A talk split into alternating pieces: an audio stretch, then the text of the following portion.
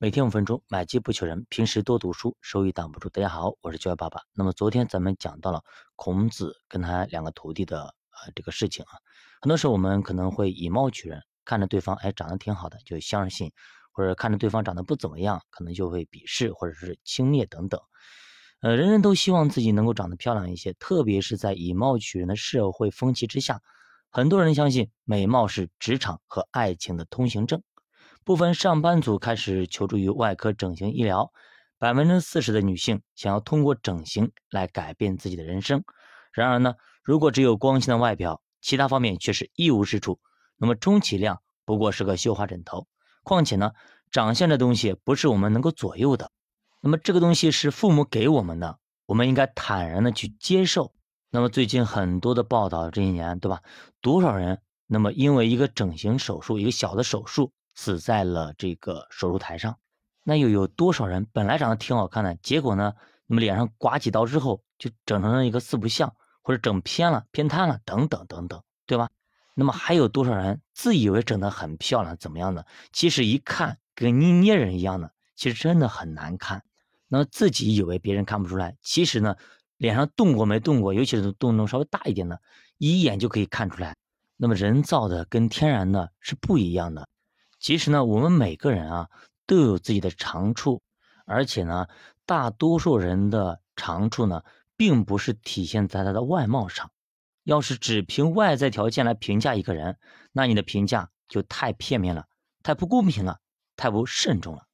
不过呢，我相信相由心生，人的想法跟气质是相连通的。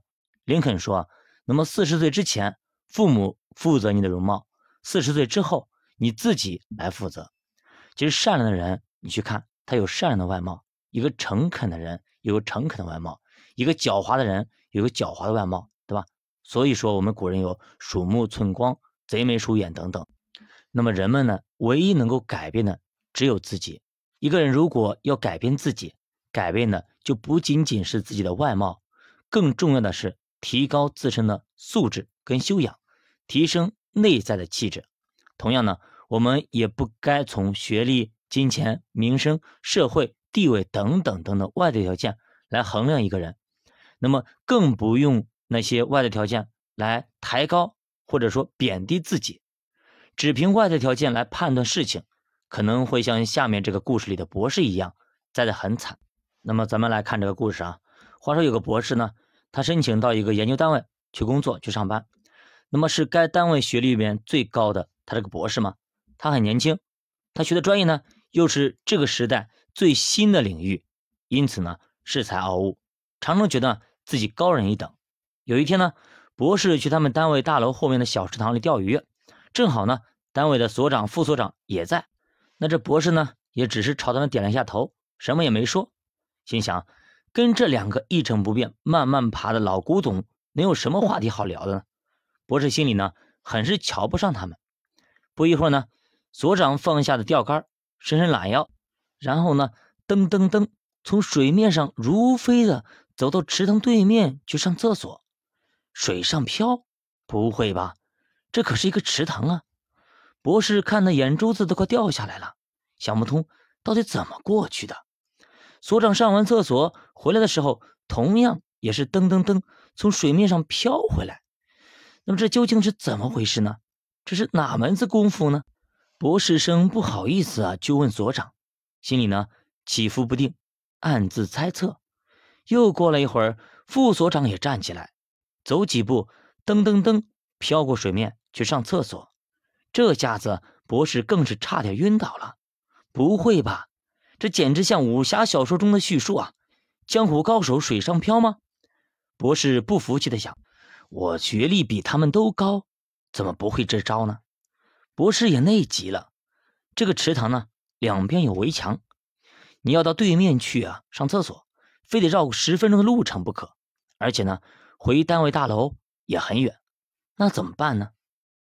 博士心里想我就不信这2个老古董有办法过去，我堂堂一个博士生不能过去。这个时候博士实在是没办法，他憋不住了，于是起身，学副所长的办法。大步跨进池塘里，只听扑通一声，博士整个人栽进了水里。两位所长急忙将他拉了上来，问他为什么要下水。浑身湿哒哒的博士很羞愧啊，终于忍不住好奇地问，为什么你们可以走过去呢？这池塘里啊有两排木桩，因为这两天下雨啊，水面涨高了，漫过木桩，所以呢从水面上看不到。所长笑着回答，我们都知道这些木桩的位置，所以可以踩着木桩过去。副所长轻声地说。博士听了肃然起敬，从此以后啊就很尊重这两个看起来很土的所长，毕竟呢他们的经验比年轻的他多太多了。我们看人看事的办法也跟博士一样吗？那么咱们听人说话的时候，有没有因为别人其貌不扬就不仔细听呢？或者只听几句就妄下判断呢？你会不会因为学识高身份高就看不起别人？看待事情的时候，如果知道各种原理，有没有不愿意虚心请教别人就贸然去做呢？要小心，不要等到跌得满身泥泞还搞不清楚自己为什么会失败。最后一句话送给大家，你们年幼的要顺服年长的，就是你们众人也都要以谦卑束腰，彼此顺服，因为上天阻挡骄傲的人，赐恩给谦卑的人。教爸读书陪你一起慢慢变富，我是教爸爸，下期见。